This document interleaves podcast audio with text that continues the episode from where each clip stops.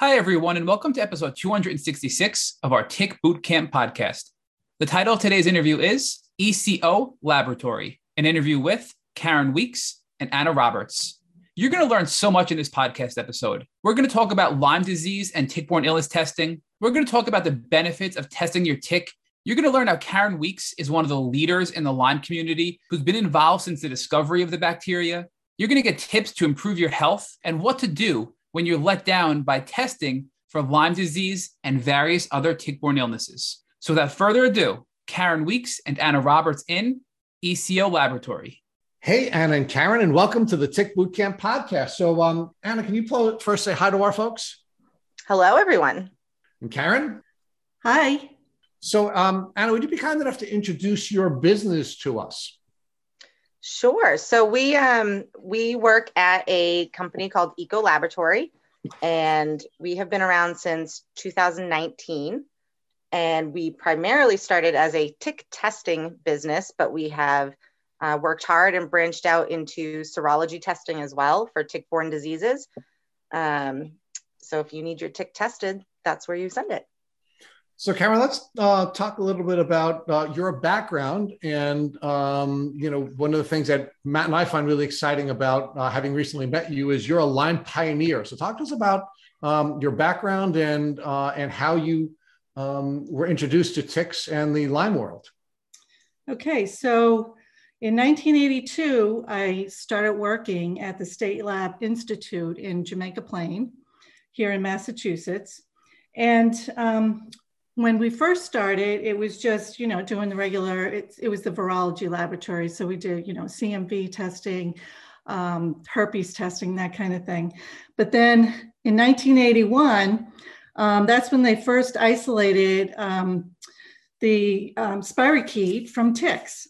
So we were presented at the virology lab um, with the opportunity to develop an assay and um, work with Dr. Steere and um, you know come up with a, a, good assay for the detection of early Lyme.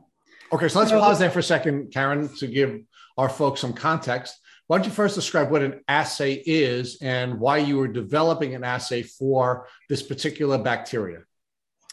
Okay, so people were getting um, sick in um, certain communities, and Dr. Steere was working in Lyme, Connecticut, and there were um, large number of people in one community that they were just getting very sick and it seemed like the same thing.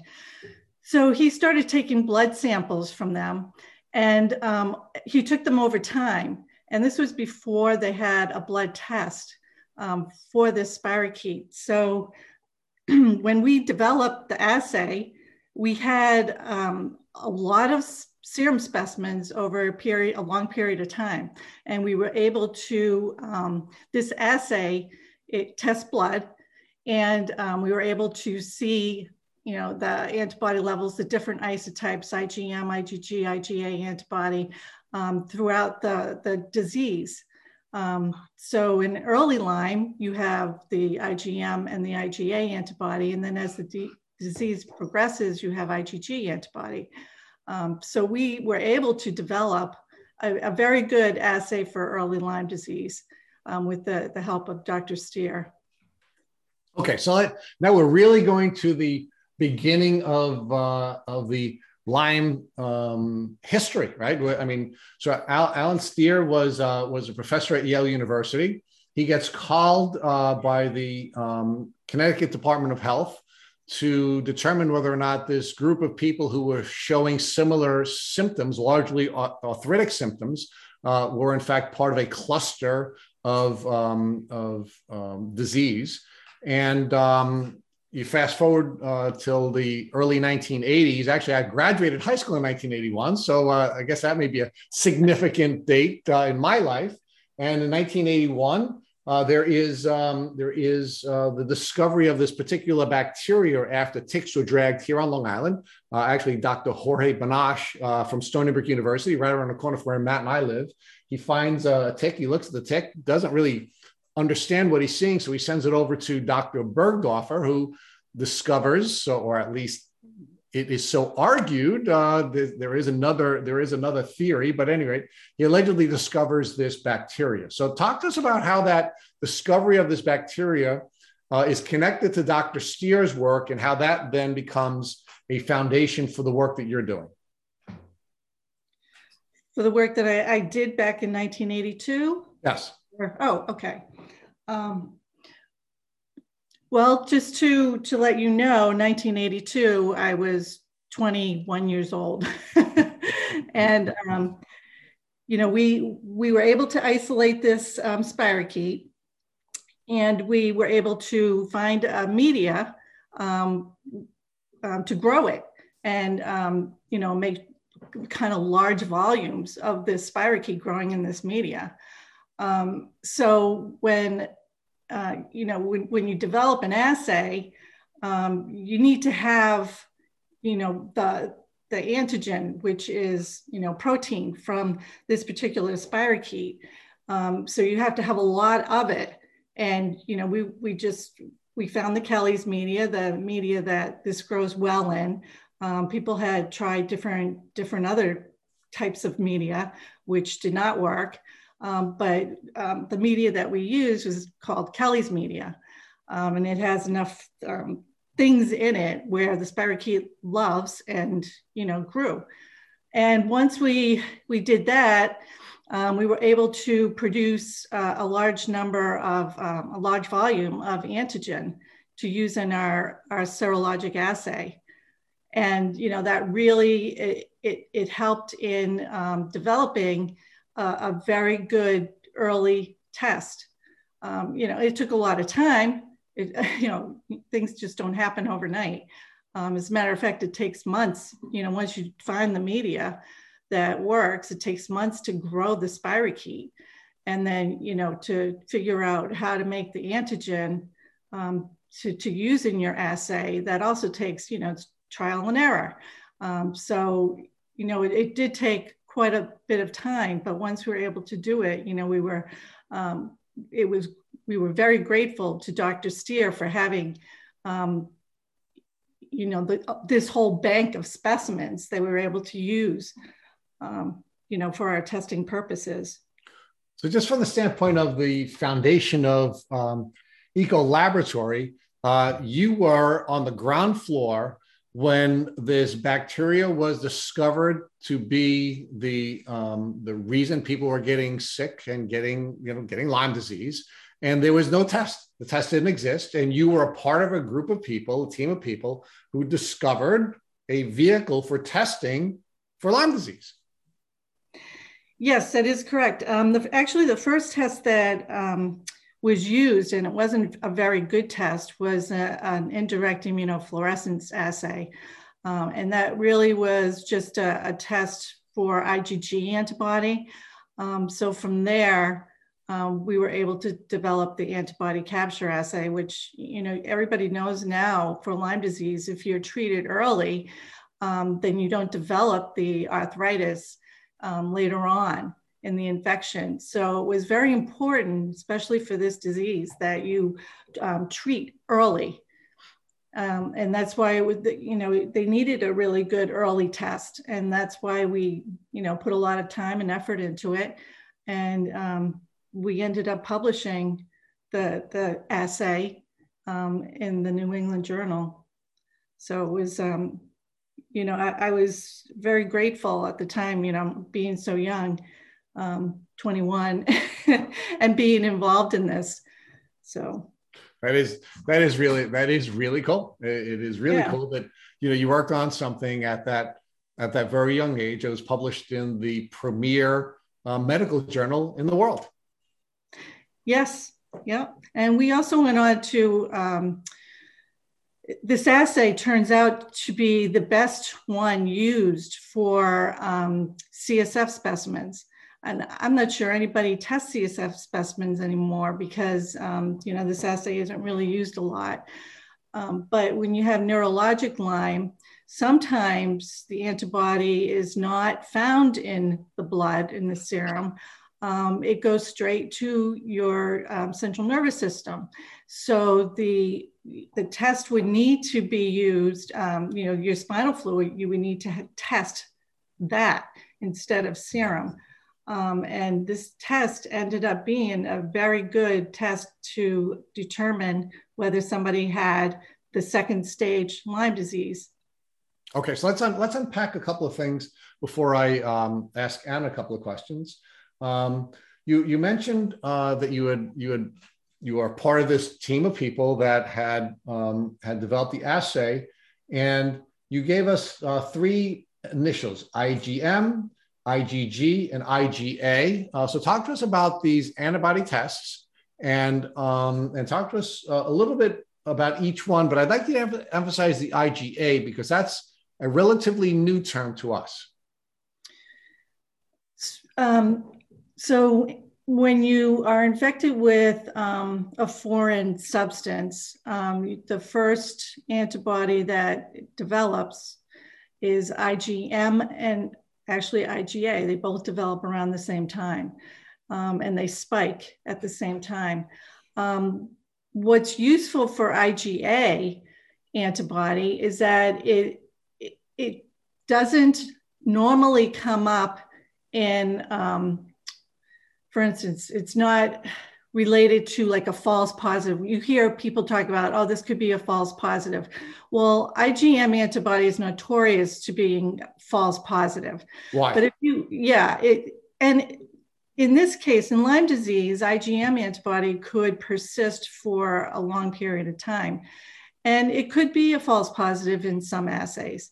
But with IgA, if you have both of those antibodies, um, if you're detecting both of them, um, you can be sure that you are detecting very specific antibodies to this disease. So the IgA will, will go up at the same time as, as the IgM, but then it drops very quickly. Um, and it's usually a sign that, um, you know, the disease is not um, active. It can also, IgA, IgA can also increase later on in the infection if you have an active Lyme arthritis. Um, and that will peak with the IgG later on. Um, so it's a, also a good indicator um, to d- detect whether somebody has an active Lyme arthritis case. So IgA, okay. I feel, is very important um, to include that in your testing process for Lyme disease. All right, so let's let's unpack this a little bit more, um, and I, want you to you know bring it down to the to the basics for you know for me. Um, so the test that or the assay and the test that you had participated in developing um, early on in your career um, was not a not a direct test, but it was an antibody test, right? So what you were testing for was the body's reaction to the invasion of this particular bacteria that you had uh, that you had been studying. That's correct. Yes. And now, when when the this bacteria um, is uh, is spit into the body of someone um, who is bitten by a tick, the immediate reaction of the immune system would be IgM and IgA right? And if you have both IgM and IgA at the same time, that means it was a recent infection, correct? That's correct, yes. Okay. Now, you talked to us about how IgM could could result in a false negative. Does, does that mean that it's a false negative? Um, I mean, a false positive. Does that mean it's a false positive because it could have been a past infection and there were just some antibodies that that are discovered in the test or why why why could you have a false positive with an IgM when it does not test parallel with an IgA? Well, um, and this goes for any disease, really. IgM, um, the cross reactivity in the antibody capture can be um, with uh, varicella zoster um, and the flu, um, you know, th- these IgM just tends to do that in any infection. It, it, can be a false positive. That's why a, a lot of tests out there for different diseases, they don't have a really good IgM test. um, whether it's because of the reagents that are used or, um, you know, it's just not specific enough. IgM is a very tough thing to test for and to be accurate in diagnosing infections. So when you say cross reactivity, what, is, what does that mean? Does it mean you, you have you can have an IgM for Lyme disease and you can have Lyme disease, you can have an IgM for the flu, and it's not clear whether or not the IgM is reacting to one bacteria or to a virus or what what what right. does the cross reactivity mean? Yeah, so so you're right when you say that. Um, and that's why we felt at my other my former lab Imugen that um, in order to have a really good test for Lyme disease, it was always better to test for more than just one isotype. Um, and, and actually more than one test. We also perform the Western blot. Um, so if the IgM um, appears with IgA or if it appears with IgG, um, then it, the test becomes more specific. And you know that that's kind of how we felt at, at Imugen and doing um, a panel of you know four different tests um, in order to correctly um, diagnose a patient who had Lyme disease. So, where in the immune response to uh, Lyme disease would IgG surface, and what does that tell you differently than what you would learn when presented with IgM and IgA? Um, in the case of um, our test, the antibody capture, the IgG actually is detectable earlier than a Western blot. Um, a lot of times people will um, use the Western blot. A lot of physicians use the Western blot, um, you know, to detect, um, to be specific in detecting Lyme disease. They, they look for different bands. but that's really only because they don't have the antibody capture test to rely on. So they, they rely heavily on a Western blot. Um, nowadays, you know, and what the CDC recommends is just doing um, a two-tier ELISA. So they do an ELISA test, usually just for IgG antibody, and then they do another ELISA test to confirm it, which you know doesn't really make much sense to me. Um, but that's what CDC recommends, and that's what the labs are going to do. An ELISA test uh, some of the ELISA tests do um, test for IgM, but it's not a very specific test, and anybody um, could could tell you that. Any physician, if you ask them, and an IG, they got an IgG, IgM positive back, they would say, well, it could just be cross-reacting. You don't put much, um, uh, you know, you don't really rely on that. But that's why, you know, they'll then want to do a Western blot. And um, the good physicians out there, they, they look for specific bands um, because some proteins actually appear before others. It depends on how early, um, you know, this sample was taking in the, the illness. Um, so Karen, Matt is starting to twitch because he's very anxious that I'm enjoying this, conversa- this conversation with you about him. So I'm going to pivot over and talk with Anna for a couple of seconds, and then then uh, I, I, do want to come back to this, and I do want to talk to you about your prior lab as well because that's an important part of this. But Anna, let's um, let's talk about a couple of things. Um, and the first thing I'd like to talk to you about is um, how does it feel to be the daughter of a Lyme pioneer? I mean, uh, how cool was that as a kid growing up? Uh, knowing that your mom uh, was, you know, part of a study that was published in the top medical journal in the world when she was 21 years old. Well, as a child, I honestly had no idea. it wasn't really something about this now. yeah, yeah, this is all news to me. no, I'm just kidding. No, um, no, it was it was cool. I think I feel like it's kind of I don't feel like it kind of, it certainly has kind of like pushed where I went with my career.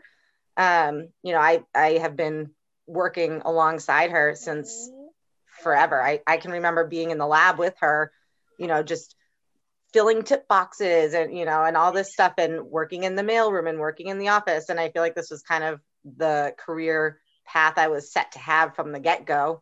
Um, so that's kind of yeah. no, well, listen. I mean, you, you, would you would fully expect that, um, you know, coming from your mom's gene pool, and of course watching her, and you know, um, having the success that she had, and and of course being inspired by a woman, you know, who you know at that time there were probably not many female scientists, and certainly not many that were doing the kind of work your mom was doing. I think that had to be a powerful inspiration for you during your you know your formative years.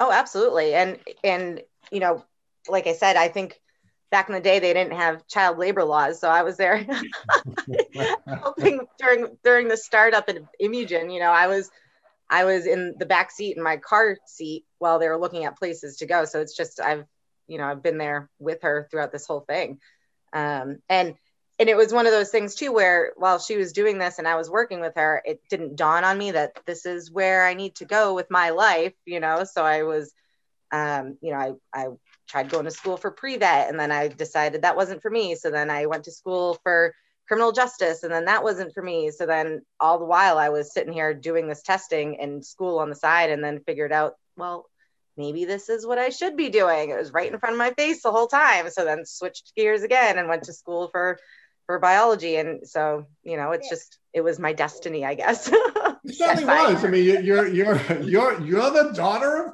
Karen Weeks. You had yeah, that's me. for biology. I don't know. You tried all this other stuff out. You, yeah, it's silly, right? it really was silly. And you look like you look like a science geek too. I mean, I know we can see you, but you know, I mean, it's, it's just what it is. You're supposed it's to be the glasses. So, that's what it is, right?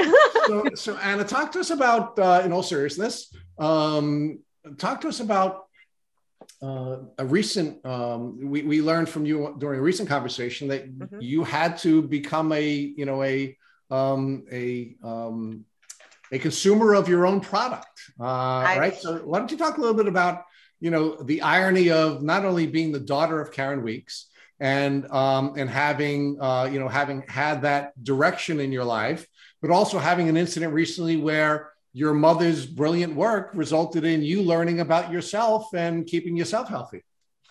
Yeah, I um last summer it I got very ill. Um didn't know what it was. We actually had thought that according to the urgent care doctors out here that I had cellulitis.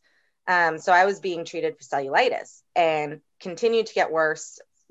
What I couldn't even move my neck anymore. I I don't think I have ever been that sick. And, you know, we just got over COVID too. So, like, was not that sick with COVID compared to what I had with Lyme. It, it, no comparison. Um, so, I think I did in total, I did three visits to urgent care. They never figured it out. And then it was so bad that I felt like I had been um, in a bar fight. Like my face hurt, my eye sockets hurt, my head was pounding. That on my way to work, said, you know what? I think I'm going to swing into the emergency room on my way. So um, pull in there. And luckily, there was a doctor there who saw the signs right away. And she treated me, um, you know, she took blood to test and treated me as if I had Lyme without getting the test results. And she had warned me there that it takes a really long time for test results to come back, like days and days and days. Um, so while we were waiting for those test results to come back, went to work, we we took my blood there and we ran it through our test. And that same day, we knew right away that I had Lyme disease. Um, and not only was it Lyme, I also had Borrelia miyamotoi, which is another spirochete infection. Um, and I was so positive with that that you know, with us doing, we we we make our own assays, as you know. Um, so they're LDTs. We were able to take my blood, and that is now our high positive control for our Mia, you know, LDT that we have because I was that strong. um, so yeah, it, it, and I'm I'm so grateful that that there was one doctor out there who could see what it was, um, and you know, because that could have been terrible with a misdiagnosis like that. well, but Karen, talk to us about how rewarding it is for you as a mom to have been at the ground floor of doing the work that resulted in your daughter having the ability to test for two different bacteria that could have ruined her life but for your testing and the early intervention that was available to her because of your work? Well, unfortunately, we didn't have the tick. Um, now, had we seen a tick on on Anna, we would have tested the tick and, and we would have known that it carried um, the spirochete that causes Lyme disease and the spirochete that causes Borrelia miyamotoi. Um, when she, you know, initially got sick and was not getting better, I mean, she was put on different um, regimens of antibiotics and they, they still do not touch the infection. And she got progressively worse. Um, then she developed a rash. I, I, think you left that out, Anna. You developed this rash um, that didn't exactly look like the Lyme disease rash. Yeah, know. we originally we saw it and we originally thought it was an allergic reaction to I think it was Bactrim that I was on at the time. Um, because it had started out looking like hives and like I even took pictures and sent it to my mother-in-law. I'm like, these, these are hives because she gets them all the time. She goes, yeah, they look, they definitely look like hives. And at the time, I was, I was almost done my prescription of Bactrim. Um, so I figured, okay, I'll just take some uh, Benadryl and I, I can power through and I can get to the end of this because my foot, where it had originally started, was starting to look better um, at that time. But um, Anna, it was it was the testing that you did in your own lab that mm-hmm. identified what bacteria you were infected with, right? It right. was, and and it was a probably probably about four days after we had done our testing, I had gotten the call from the hospital with my results. Um, so I had told them, you know, oh yep, I already I already knew I was positive for Lyme, and by the way, I'm also positive for Borrelia miyamotoi because they don't even offer that in their testing panel. All right, so let's pause there. Let's let's pause there because Karen was being really humble before, but I'm not letting her get away with that. You know, we uh, one of the things that we old folks can do together is we can call each other out. So, Karen, yes. uh, I'm going to ask the same question again that you that you refused to answer for me. How did it feel as a mom, knowing that your daughter was able to be tested for the bacteria that would have made her very sick? by the test that you developed. I want. I, am asking the mom, not the scientist, not the uh, entrepreneur. I'm asking Karen, the mom. How did it feel? I I honestly felt really good that we were able to um, diagnose this infection, and not only diagnose diagnose the Lyme, but also to diagnose the Borrelia miyamotoi. We're like, oh my gosh, you have both of these spirochetes floating around in you and that's why you're so sick, especially Miyamotoi causes a lot of um, CNS um, problems like headaches and um, things like that. So, you know, it felt really good to be able to do that. The only thing, and I'll go back to this, the only thing that felt bad was that we we didn't d- detect it sooner. I didn't want her to have to go through this. Um, you know, Karen, but for your test, you wouldn't have been able to detect it at all. I mean, let's, know. you know, look, we're not, we're not, I'm not asking you for the perfect scenario. Of course, the perfect scenario is you don't get bitten by a tick in the first place. Or if you do get bitten by a tick, you find the tick biting. I mean, we're not talking about perfection here. I'm just talking about despite um, you know, not being able to avoid the tick, and despite not being able to find the tick, and despite not being able to test the tick, you were still able to offer a test that gave your daughter the insight that she needed so that she wouldn't become chronically ill. That's awesome. Say yes. Yes, it is awesome. It really is. And, and I'm proud to do that. Uh, I feel very, very good about that, that fact that I can diagnose infections um, that, you know, quicker and better than anybody else. Um, I do feel good about that and it's not just for my daughter it would be for for anybody you know i but you it know for your awesome. own child for your own child you just want to hug them and rock them and you know take the pain away and i always feel bad when i can't do that with my kids you know it, when they're in pain i'm in pain um, so that's why i keep going back to darn it i wish we had gotten this before it got that bad that's well, all. but you but you did you did get it before she became chronically ill, and thank God you did, and that's that's that's awesome. I mean, it's absolutely awesome. And unfortunately, one of the biggest challenges that Matt and I see every day, because we interview people every day, is that people are not able to take steps to intervene early enough to prevent themselves become chronically ill. And that you know the testing is is is not where we need it to be although i guess it is it's just not available um, and it's not um, you know and, people are not using you enough which is why we have you on our podcast right? Yeah. we want to talk about your background. We want to talk about how you're a pioneer. We want to talk about how you know how you have done some really awesome things and and it's a real blessing for us to be able to share the story of you having helped your own daughter who is now also running your lab. So anna talk to us about um, about the work you're doing at the lab and then i, I do want to pivot back to you um, Karen, talk a little bit about your your prior life at Immunogen. Is it Imugen? Imugen, yeah. Yeah, but but let me let me talk to Anna a bit about um, how exciting it is for her to do the work that she does um, uh, now, running your lab.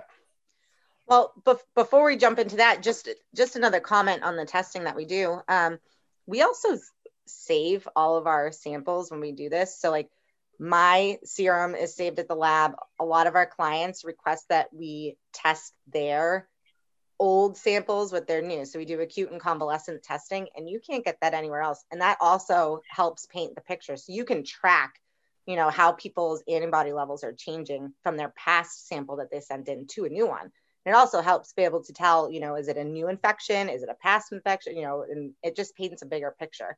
All right, so hold on there, hold on there, and, I, and, and we have to let Matt come in because he's dying over there. Um, so let's let's talk about please. Serum. Let's talk about serum, and I'll let Matt take over from here. Let's talk about serum and and what that is, and why storing it or keeping it is significant on a healing journey. Um, well, so the serum is part of um, you know you you have your whole blood taken, and you can separate out the serum you can separate out the plasma. It, it basically, it's the type of collection tube that it's taken in, which will dictate whether it's serum or plasma that you're testing for. Um, both of our, our tests are, are um, validated to run either or. Um, so I think the majority of the stuff we actually do is plasma, um, but we save everything we in our lab. So we have a bio repository there basically. So when we have certain clients who are tick literate and want to be able to um, you know track their patients their clients that they have and help them you know to heal from this we will run those samples side by side so we'll the reports that we send back to them are their current sample they submitted their most recent past sample that they submitted and so you can see how those um, antibody levels are changing throughout the course of their treatment Stan, I want to, and maybe it's just me, I, I want to clarify something on this. So how is that better than working with a lab who doesn't retain your sample from past tests that were done? So, for example, I test with lab ABC. They give me my report and they dispose of my specimen. Mm-hmm. Now, I follow up with a test with them a year later and they run that test. They're at a disadvantage compared to what your scenario is. But why, right? So, with your scenario is I test with you, you give me. you give me my results, you hold on to my specimen, a year later I, I send you, uh, you, you test me again. Where's the advantage there? Because i still have the report or the results from the initial test. So i want to dig a little bit deeper to understand why this is important and how you stand out compared to other people out there in the community. So i should say we we say we will save the positive test. We'll run it against a previous positive. So if you were negative before there's really no sense in running it because right? Um, so it's beneficial to have that when you a lot of these tests that are run in the in the labs are a lot of them are LDTs, um, and if they're not an LDT, then what you're purchasing is a kit from a company who manufactures these, and there can be inconsistencies from lot to lot. So even if you have your previous test, you would still want your old sample run on the same lot that was manufactured or the same LDT that was, you know, in whatever lab that it's running on. Um, and it so you can see how similar it is. Um, you know, a you you because of those inconsistencies you could have a past test you know and a current test and you can't really get that big of a picture from it. Um and, and i'm sorry to interrupt but what, what what's an ldt so you're talking about lots and ldts can you just give us explain to us what that what an ldt is and what a lot means and how it's yeah. applicable to the testing process? So an ldt is a lab developed test. Um, so that's what we have the majority of the testing we do in ours is lab developed so it means someone like my mom, like Karen, made this test and we validated it in our lab and uh, you know it was approved for use by whichever governing agency you are licensed through so um, for instance our borrelia miyamotoi um, was approved by the state of Massachusetts and it was also approved by the state of New York. So we could test samples from New York as well. Um, and when you have lot numbers, I'm referring to, um, you know, if we went online and decided to purchase a, a Lyme test through, I, I, I don't know, whatever company would makes them, they'll send you a kit and you basically just run whatever comes in that kit through the through the mail. Um, but each kit you receive will have a different lot number, and and that lot number can basically it's a number that they can trace back. So if something were to happen with that test, you have a lot number where you can go back and say, okay, it was this lot that gave us these false results, or um, it's it's a, basically a tracking purpose um, as opposed to an LDT. Gotcha. So with these LDTs, for example, you're saying that you can test specimen and then down the road get something slightly different. So you you want to retest a positive if there's a thought of, re- of reinfection down the road, so you can have an accurate comparison side by side because there's a possibility of some sort of flawed results with that initial positive. I think you're saying is that correct? Yeah, but not just with LDTs. That that's the same with with kits that you would receive as well. Karen, I'm a huge fan of Imugen Labs because when I first got sick, it was recommended to me that I test with them because they were better than the traditional two tier testing I'd get through at the time LabCorp. And I did it. I did a full tick-borne disease panel and it came highly recommended. And I know you were involved with them and you we kind of touched on this with Rich, but I'm really excited to know what was your role at Imugen and then what happened to them, you know, when where, where are they standing now? Uh, so Imugen, um, I was one of the founders of Imugen, um, and that was um, that was done in 1989. And we developed that. Uh, Victor Berardi and I were working at the state lab together, and um, we were doing this Lyme antibody capture assay, really good early detection for Lyme disease. And being a state worker, you know, you only have um, so many resources. And one of the things that we requested, um, because once the word got out, everybody was sending their specimens to us at the state. Plus, it was free testing, you know, the state paid for it. Um, so we got bombarded with specimens. Um, unfortunately, my turnaround time, I was just myself performing the assay. Um, our turnaround time was like three to four weeks, sometimes even longer. And we went to, um, you know, the, the people who determine if you have enough money to hire people. And they, uh, we asked them if we could hire more, more help to help with the testing. And they said, no, we can't provide you with that. So um, Victor Berardi, myself, and there was a, another person. Um, we decided that we're really not doing a, a, service, a good service for these people. We you have we have a really good assay for early Lyme, but it's taking you know three four weeks even longer to get the, the result. And what good is that? You know, by then you're you're stage four. So we decided we'd go off on our own.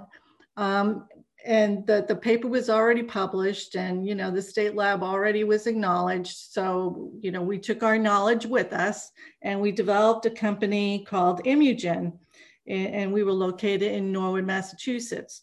And we our first test was the um, lyme antibody capture. We also um, developed our own strips to do the western blot. And and then we, we built the, the company up from there. We started adding more tick-borne diseases to our panel of testing. And, you know, before you know it, we're doing Babesia and um, Anaplasma or Ehrlichia, um, you know, and Borrelia miyamotoi over time. Um, you know, we just kept adding. And, you know, quite successful because, you know, nobody else was doing the Lyme antibody capture. Nobody else thought like us. Like Anna was saying, we, we tested the acute and the convalescent together in the same test run. Um, and you, you can get an accurate, um, uh, you know, knowledge of what this pa- patient's antibody levels are doing. Some people, you know, with doxycycline, they'll start it and then because their stomach hurts or something that they just go off the medication. And then you know before long they're back at the doctor's office and they're sick again. Um, you know and then the doctor will draw the specimen and send it to Imugen. Imugen will pull the original and test it with the new specimen. And the, the antibody level in a person like that, we can see it going up. And, you know, the doctor will get the result and say, oh, did you take your, your doxycycline for the period of time I prescribed? And it usually turns out to be no. Um, and then they go back on it again. So, you know, it, it is helpful to you know see antibody levels going up or going down and you know just to add on to what anna was saying about why we do it is because one is because of the lot numbers but two you know the testing environment can be a little bit different um, something um, or your plates is something that's totally uh, not under your control like you have to buy certain things you have to buy certain reagents um, like plates or conjugate. You know, we don't make the conjugate, we make the antigen. Um, so, you know, th- those lot numbers can change from um, one day to the next. And in order to get an accurate representation of antibody levels, you need to run them side by side in this in the same test run. Um, you know, and that's what Imugen did. And the, the doctors loved us. They you know, we was we were really busy there. We grew the company um, to the point where in 2016, um, Oxford Immunotec came along and they they offered us, you know, a certain sum of money um, to acquire us, and we we took the offer. And in 2016, um, it was it was all Oxford Immunotec. Um, and Karen, so you so you built out this Imugen lab. You manage it for almost 30 years, yep. where your and doctors love the work you're doing. But so I think you're you're not being good enough to yourself. Again, I think in addition to retaining the samples of previous testing and then rerunning that side by side for a future test, because many people get a little bit better, stop the antibiotics, get sick again, get retested down the road. So you you have a you know a, an apples to apples comparison of the antibodies when you're retesting the past sample of blood versus the new sample of blood.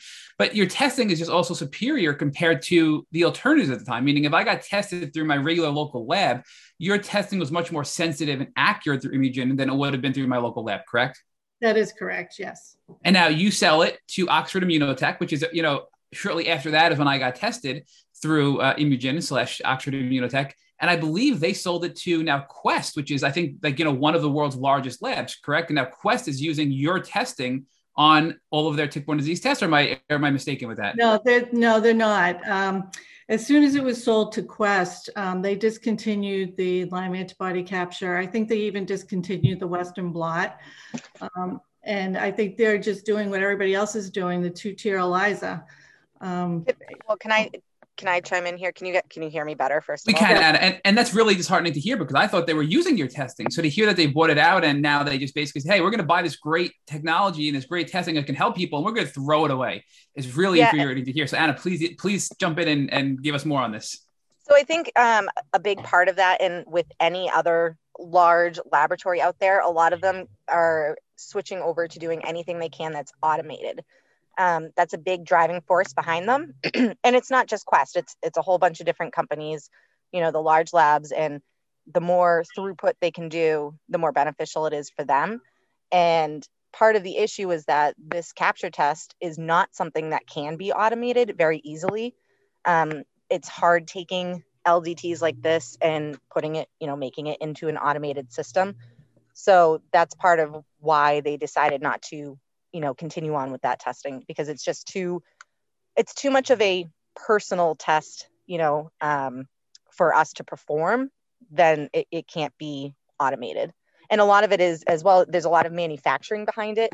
I know karen had talked earlier about you know how we had to grow the spirochetes ourselves. You have to harvest them. There's a whole manufacturing process that goes behind it. And labs like that are not going to take on manufacturing because i think it becomes a kind of like a liability for them where they would just purchase it from an outside company and perform that than actually make it themselves. So it really comes down to what's the cheapest most automated you know way to test these samples for people regardless of the fact whether or not it's horribly inaccurate and people's lives are being ruined and destroyed and people are suffering and bedbound because they have a disease they don't know about is what you're telling me. Yeah exactly. And and that's also why the cdc it, they're not they're not necessarily um, just saying only this modified two tier testing is acceptable it you know the old way is still acceptable like ours but they just added this because i think they were getting a lot of pushback um, you know from from labs like that so now they're saying in addition to the old way we will also accept this new modified two-tier testing Right. But also, it makes me wonder why would Quest buy your product from Oxford Immunotec when they're just going to trash it, right? I mean, you were competition or, or your, your technology was competition. They bought it to just say, hey, we're going to buy it and destroy it because you're better than us and we're all about the dollars and cents and we want everything coming our way. Because people like Matt Sabatello were hearing about you and running it through your lab instead of Quest, right? I mean, that's what I see happening here. Well, it's because uh, we were competition. yeah, they bought the book of business, is basically what they did. Um, and also, um, they were interested in what Oxford had to offer. When Oxford bought Imugen, they had a really good TB testing platform. Um, and I think Quest basically just wanted that. Mm. you know, I don't think they cared about the, the Lyme portion. Um, you know, so it, right. it heart wrenching, but but the good news, Karen, for everybody listening, because I'm really, everybody can probably tell I'm getting really frustrated and angry here. But the good news is you are still doing testing for human beings and you're using the technology that you've been developing and improving upon over the last three decades. And people can still utilize that service through you directly and your TIG testing services, correct, Karen? That is correct. Yeah, we're, we're doing the Lyme antibody capture. We are not doing um, the Western blot as it once was. We um, do have a, a, kit that we use for that now. Um, we don't manufacture our own strips like we used to, but we do the antibody capture and we do the Borrelia miyamotoi. So, so now, Matt, let me let me step in here for a second because I, I don't want to let Karen off the hook quite just yet with uh, with out exploring this whole problem with these major testing labs, right? Because there's two pieces to it, and we got a piece from Anna and we have a, piece from Karen, but I want to bring them together, right? So, piece number one that uh, Anna gave to us is that the large labs have the tools, the political tools, the lobbyists, in order to be able to allow for their inferior, scalable, automated tests to be deemed valid tests. And they're buying the tests that are not scalable, that are not as good, that are not um, that are that, that are also uh, competitive tests, but better tests, and then they're throwing them in the garbage and preventing us from being able to have access to them. So it's it's not just that they're they're uh, buying the competitive tests that are better but not scalable, but they're also using their political tools to get uh, the CDC and other um, administrative uh, and bureaucratic entities to allow them to use the inferior test. Right, Anna? Right. Sorry, right, I was. that is that is that's absolutely correct. Yeah, but it's not. You know, I don't want to pick on Quest. It's not just Quest. You know, it's the all the big labs like LabCorp. Um, it, it's like kind of like a monopoly. Um, it, it's hard for any little guy um, to get into that field of testing because a lot of people like the small physicians offices they they don't know they're not as knowledgeable as you guys um, they have no clue they just order a lyme test and they don't know where it's going. They, they don't know what test is being performed. And they get back a result and it says positive or negative and that's all they want to see.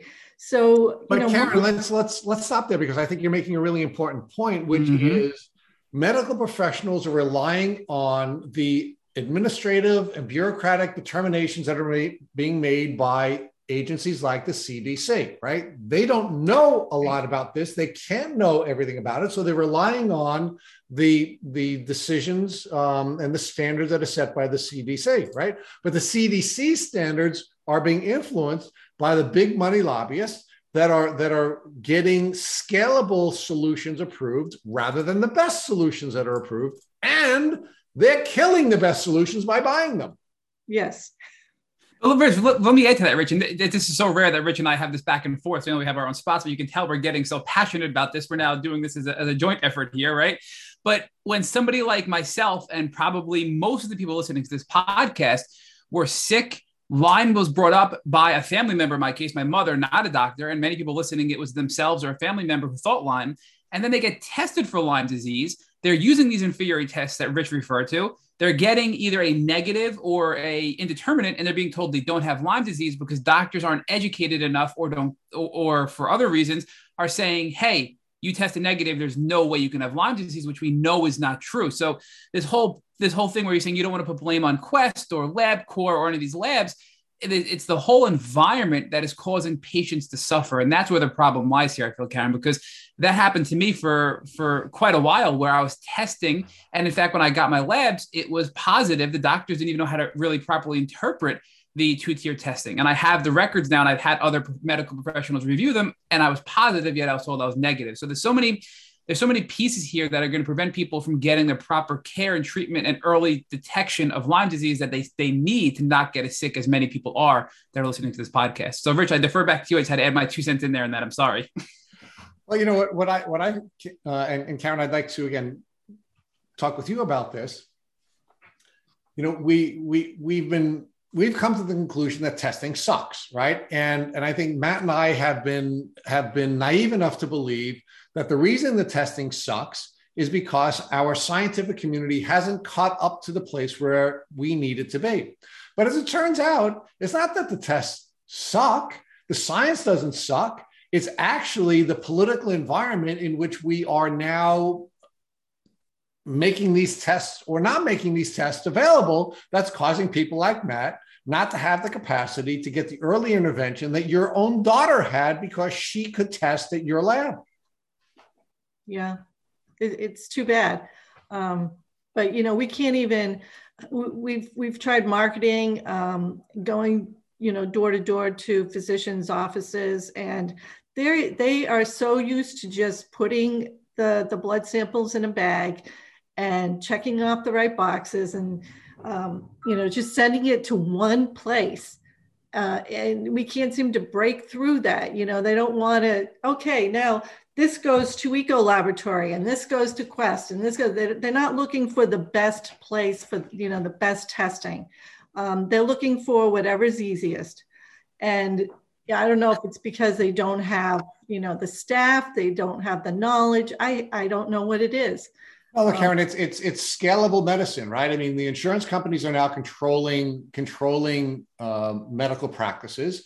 Doctors don't have enough time to um, to do all the work that they need to do. And uh, one of the one of the one of the questions we ask all of our guests is what was the difference between you going to your primary care physician and the care that you received from the primary care physician versus what you saw when you went for your went to a Lyme literate medical doctor. And almost uniformly, the difference is the amount of time that the primary care physician spent with the patient versus the amount of time that the Lyme literate medical doctor spent with them. In some cases, two and three hours the Lyme literate medical doctor spending with them during the first session when they had 10 minutes with their with their um, primary care physician now that's a problem with the medical community but largely it's driven by insurance carriers yes.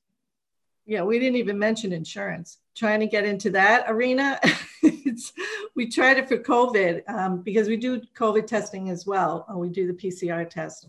Um, and we were billing insurance companies but it just I guess I'm not smart enough to do that.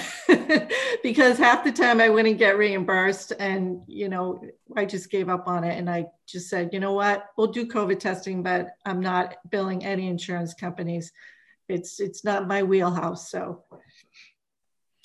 Well you see but that's you know that's the that's the problem that you know we're trying to sort of cut through here uh, with this interview in particular but with the work that we're doing at Boot Camp right? Because there are people who are suffering unnecessarily because of insurance carrier standards or bureaucratic standards or lobbyists.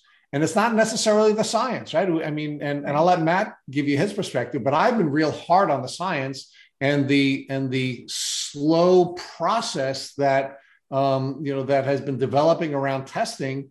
And it sounds to me that it really isn't the science it sounds to me it's more like uh, it's more about politics, insurance, and scalability.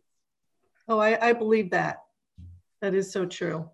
Karen, we interviewed Dr. Tim Haystead from Duke University, and he's a cancer researcher turned, you know, Lyme disease, tick-borne illness researcher who is doing some groundbreaking work. I think some of the best work in the world on you know looking at Lyme disease, looking at novel targets for for persistent Lyme disease and things like that. And one of the things he shared with us is he, like you, was working for, you know, working for universities, jumped out, built his own business, and like you, sold it as well. And you know, his business was sold out. It had really great technology that could have been used in the cancer world. And what happened?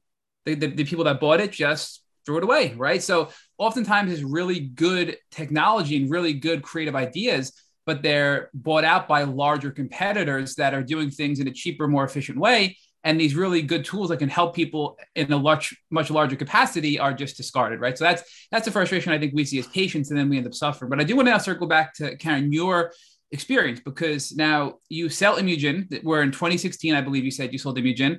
And then now at some point you know shortly after that you develop your your current laboratory eco laboratory which is the one we've been speaking about where you're doing tick testing services as well as testing specimen and blood of, of human samples to help get better results for people that are that are either bit by a tick or think they may have a tick-borne illness. So, what made you go from selling Imugen to then jumping back into the same arena and opening up ECO laboratories or laboratory? I'm sorry.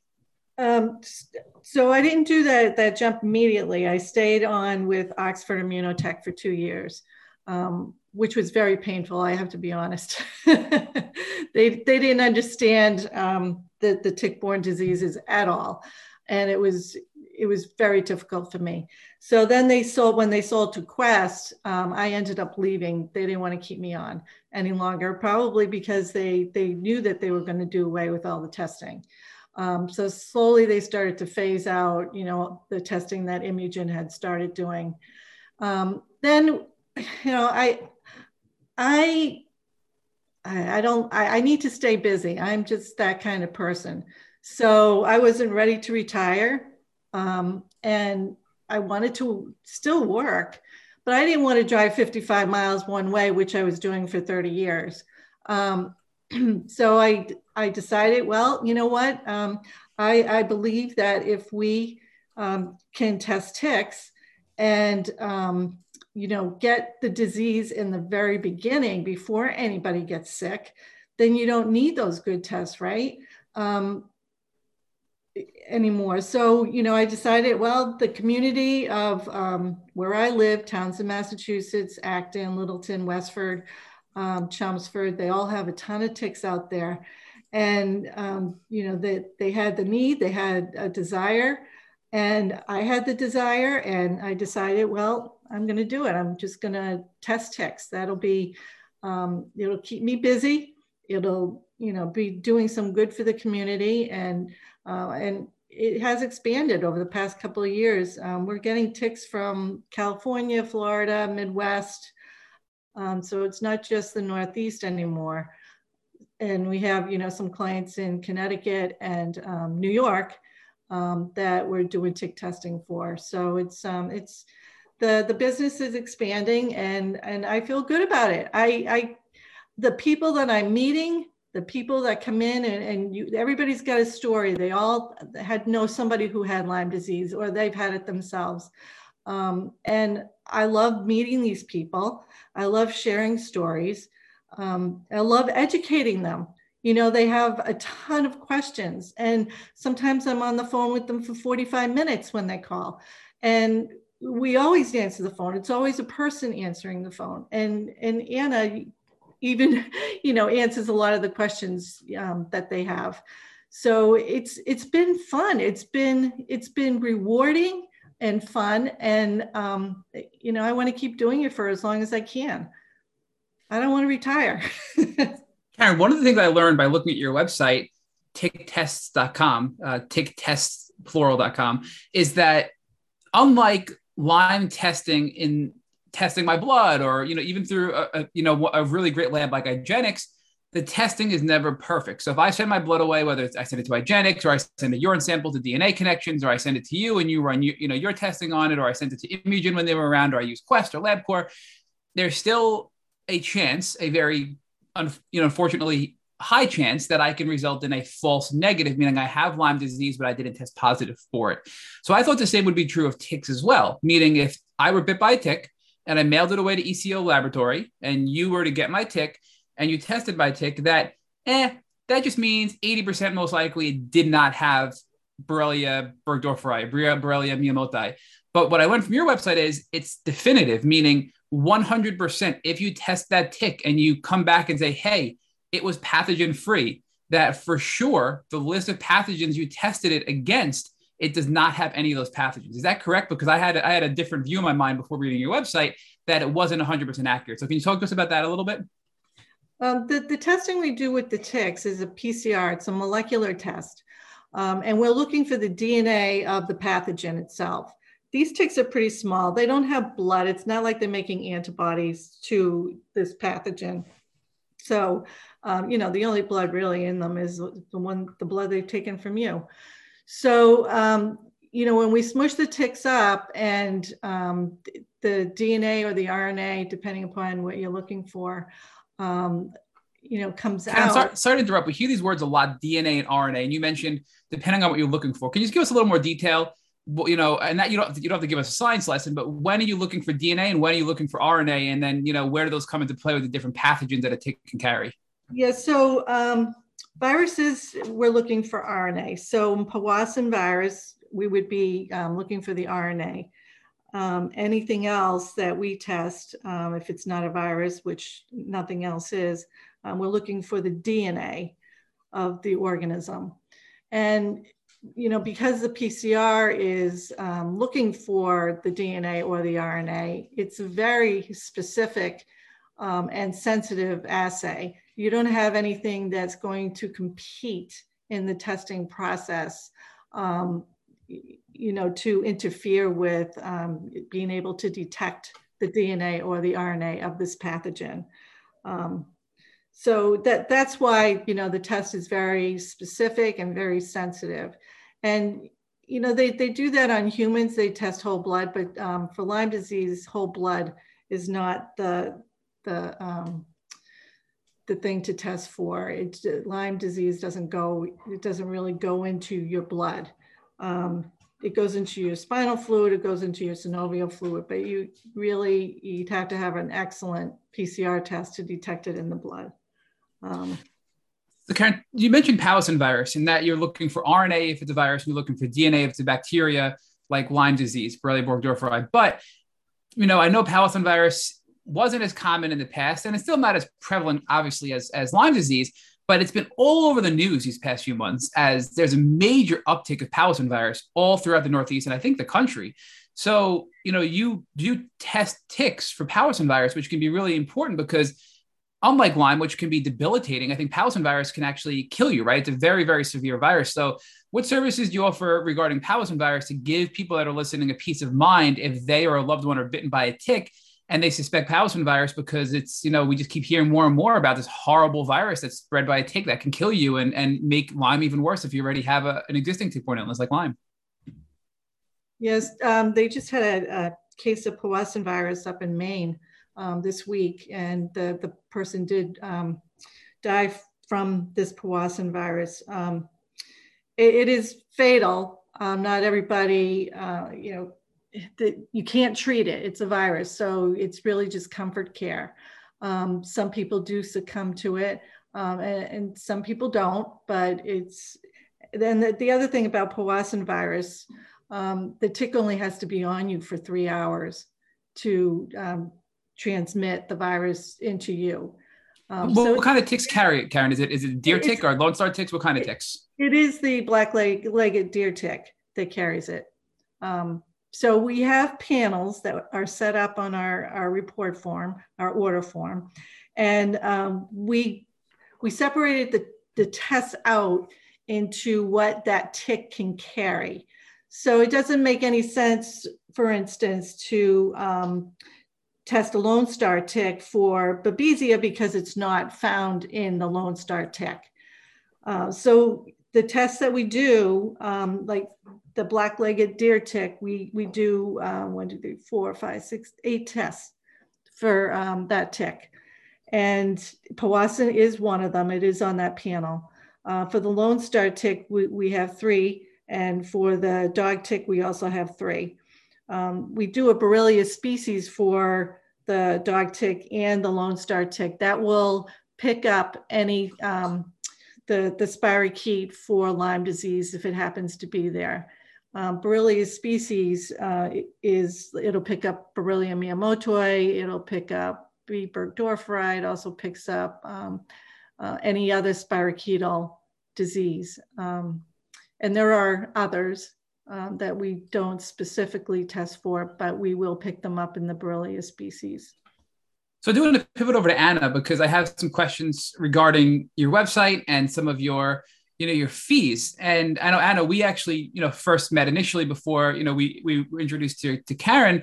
And one of the things I mentioned to you offline, Anna, is that your pricing is pretty cheap compared to some of your competitors. Well, actually, pretty much all of your competitors. And I said to you, well, how can you do it so cheaply? And you know, how do we know it's a good test? And obviously, you've answered on this podcast already how we know that your testing is good. But how can you offer a comprehensive test for Lyme disease and other things for $85 when some of your competitors are doing this, you know, for, you know, well over a 100 bucks, several hundred dollars when, you know, and you guys are doing it at such a cheap rate? Well, I think the, the answer to that starts with Karen because when she had started doing this, it wasn't really to go out and make money, it was to go out and help the community. Um, so, right from the get go, she had started the pricing to make it as affordable as possible um, and and make it so it can reach as many people as possible. You know, you go on these websites and you can get your tick tested for, you know, $145 or plus in, but who, I mean, who really has that much cash laying around where they can go and get it tested for? So, um, between that and then us trying to do, we started doing um, multiplexing testing. So a lot of our reagents we can save because we can test for multiple things in one well, and that helps keep the cost down as well. Um, you know, but it, it really comes down to just the fact that we're not here to make money from it. It's it's to just to do what we can for as little cost. Um, you know, we we we actually had a client come in today where we recognized the name. They dropped off their tick and we recognized the name and and you know, I said, "Hey, mom, this you know, so and so dropped off another tick today," and she goes, "Oh my goodness, I feel so bad for them. Take ten dollars off of the price because they're just here all the time, you know." And uh, so I think it, a lot of it comes down to just comes down to compassion, really, for the testing prices. Um, and it's not just for tick testing you know when we started doing covid testing you you're doing the same thing when you go out there and you have to pay out of pocket and you're looking at 150 bucks for just that where you know we were offering it we we focused on first responders and and people who couldn't really afford it. And you know we were able to offer it for $60 for some people. And you know just because it's it's a needed thing and and we're not here to to make the money off of it. It's just the need that's there and we want to help the community any way we can so, and I, I, you know, let's just say, you know, everybody who's listening to this podcast, well, mostly everybody listening to, listening to the podcast knows that Rich is just a major tick magnet. He's going to get mad. He's going to get defensive over this because he thinks he's not a tick magnet and he thinks that he's just activating his RAS receptors, like you said on Instagram today. But, you know, the polls are pretty telling that 100% of the polls on Instagram today said that Rich is a tick magnet and it's not the RAS receptor. So he'll, he'll speak to that in a second. but if, if somebody is bit by a tick and they don't know what kind of tick it is, can they contact you and send it in? And then you can then run the appropriate test based on the identification of the tick that you do on your end because i'm not going to be able to properly identify a tick if i'm just you know an average joe. You know how does that work from a from a i'm going to go to your website and buy a service but i don't know what my tick is. How do i know what service to buy if all of your, your bundles are specific to a particular type of tick knowing what kind of pathogens that tick may or may not have?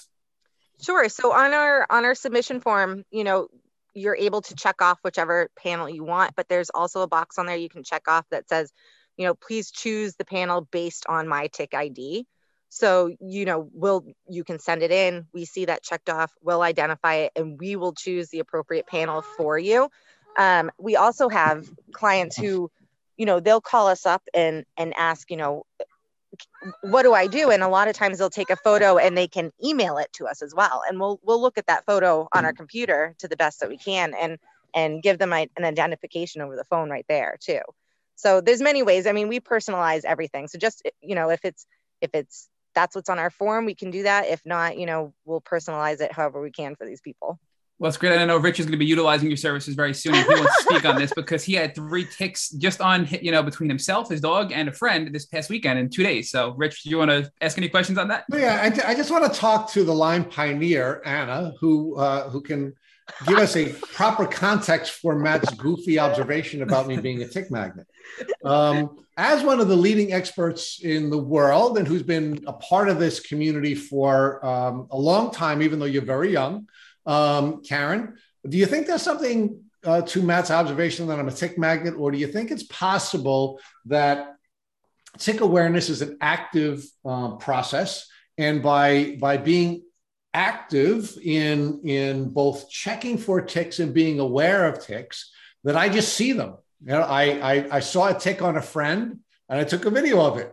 I took found a tick on my dog. Unfortunately, she bit me when I was trying to take it off, but I found it. I found a tick on myself because I'm constantly checking, and it's actually um, you know when you when you're active in this process of being tick aware um, your your reticular activation system is triggered and you start to get through all of the um, all of the different um, hacking that ticks do uh, and i find them so what do you think anna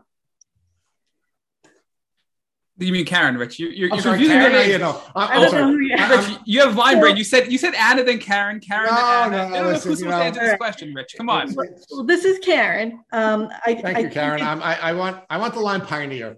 Okay, um, I, I, like the um, the phrase "tick aware," and more and more people are becoming tick aware, which is great. Um, I I do think though that you need to move um, because you have too many ticks in your area. And and I know some people in New York. I know you're you, you're from New York, and I, I, know a lot of people on Long Island, especially, um, who can't even mow their lawn. Um, they go out and mow their lawn, and then they come in covered with ticks, and um, it's it's bad in certain areas. Other areas not so bad. So you know, I think it depends on where you live. Yeah, so I, I, think geography does matter, but unfortunately, as our climate changes and you know, and more places become habitable for ticks, we're all going to be having this problem. Yes, we on Long Island um, uh, certainly have an infestation issue that may not be as um, as severe as it is in the Midwest. Uh, for example, we, we we have many more problems, uh, but but the truth is, the truth is, uh, I, I, don't think you can move away from ticks. I think we have to learn how to coexist with ticks, and I think part of that process is being aware that they exist. Part of the process is being aware um, of what you need to do to avoid them and to check yourself. And part of it is to be aware of the tools that are available to you, like your lab, that can test for um, for diseases, so we can take the steps to intervene early and stay healthy the way your daughter Anna was able to. So I think I think if you go through the, the process that we just outlined together, we can coexist with ticks and not get sick. Right. I was just joking about moving. Um, but I know you are. um, yeah, the, the ticks are moving. Um, we're seeing more and more uh, Lone Star ticks up up in Massachusetts, um, especially Rhode Island and Massachusetts, Connecticut. Um, and you're right, they do move and everything, and the diseases are all moving with the ticks. Um, and, you know, just to, I don't think we touched on this a lot, but people can get co infections from one tick. Um, we have ticks that come in and there some some ticks are positive for you know four or five uh, pathogens um, and if they're positive for those pathogens, uh, you can bet on you also being positive for those pathogens if the tick was on you long enough. So, um, you know, not only do you have to be aware of Lyme disease, you have to be aware of all the tick-borne illnesses that are around. Uh, and you can't just, you know, check off the box Lyme disease, you know, B. burgdorferi, Lyme disease testing, when your tick could carry uh, some other of these things. You have to be so aware of, um, you know, all of these tick-borne illnesses, because uh, it doesn't do you any good if your your tick, um, you know, if you if it you're not testing for babesia. Babesia is not treatable um, with, you know, the um, doxycycline. You need other treatment for that. Uh, so you really do need, need to be tested for multiple pathogens. And, and your tick needs to be tested for multiple pathogens when you are checking often, finding them, and sending them into an ab lab like yours, right? So, Anna, talk to us about how our folks could get ticks to you and what the turnaround time would be after uh, the tick arrives to your lab. Um, sure. So there's multiple ways you can get the tick to us. You can send it in the mail. You can send it UPS, FedEx. Um, we accept walk-ins. A lot of people will walk them in themselves. Um, you're able to access our door 24 7 so you know we have a, a, slot in our door people can pass them through on hours when we're no longer working um, we advertise that we have a 24 to 48 hour turnaround time for our testing um, but usually we honestly we run them same day as best we can. Um, so any tick we for instance any tick we received this morning we had reported out before we left work that day. Um, so we try to get it as quickly as possible to these people. So anna the last question i want to ask you is um, what is going to be on the report that we would get from you when we're when we're sending a tick to you and what actionable information um, uh, can we use to keep ourselves healthy so on the report you get back from us, it will list, you know, how how the panels are listed on our submission form. We we list everything individually with a very simple positive or negative right next to whatever that is. Um, so it's very user friendly. You know, it's easy to read, um, and and it's we will send it back to these people through a PDF on an email. They'll receive that, so they can send that off to their physician. Um, and a lot of times, you know, it will include the um, the species, the the stage that it's in, um, male or female of whatever this tick is that was submitted to us. Um, so they'll have all that information available on the on the result form for them. So, folks, we, we can't thank you enough for taking uh, so much time out of your busy schedule and your busy lives. It's always a great honor to uh, interview a Lyme pioneer, um, and it's also a you know great honor for us to uh, interview the daughter of the Lyme pioneer and, and Karen's daughter. that's right. Uh, and and um, again, we, we can't thank the two of you enough for taking time out of your busy schedule to share you know this really brilliant uh, information with uh, the followers of Tick Bootcamp. Well, thank you for taking the time. It was great. Yes, thank you. Um, one more thing before we go, I just want to mention that we are a CLIA certified lab. Um, so most other uh, tick um, tick testing laboratories, they don't have the CLIA certification. And, um, you know, it, the, a lot goes into having a CLIA lab. Um, you have to do things a certain way. You, you get inspected um, by, you know, the state officials. Um, so uh, it, it is different and it is notable. So I just want to mention that. Well, thank you, Karen. That's really an, another imp- important piece of information for our folks when deciding which of the uh, tick testing labs they're going to uh, select to work with. And we're certainly going to urge the folks in the tick bootcamp community to uh, consider Eco Laboratory for all of their tick testing uh, needs. So thank you very much. Thank you so much. Thank you for listening to our Tick Bootcamp interview with our guests, Karen Weeks and Anna Roberts. To our listeners, we have a call to action. First, if you'd like to learn more about Karen and Anna, please visit them on their website at ticktests.com. That's T I C K T E S T S.com. Second, if you've enjoyed this episode of our Tick Bootcamp podcast, please share it with your friends on social media. Third, Tick Bootcamp has created a Tick Bite Blueprint that has been inspired by the information that has been shared with us by past podcast guests. We urge you to visit our website at tickbootcamp.com slash bite to view the blueprint.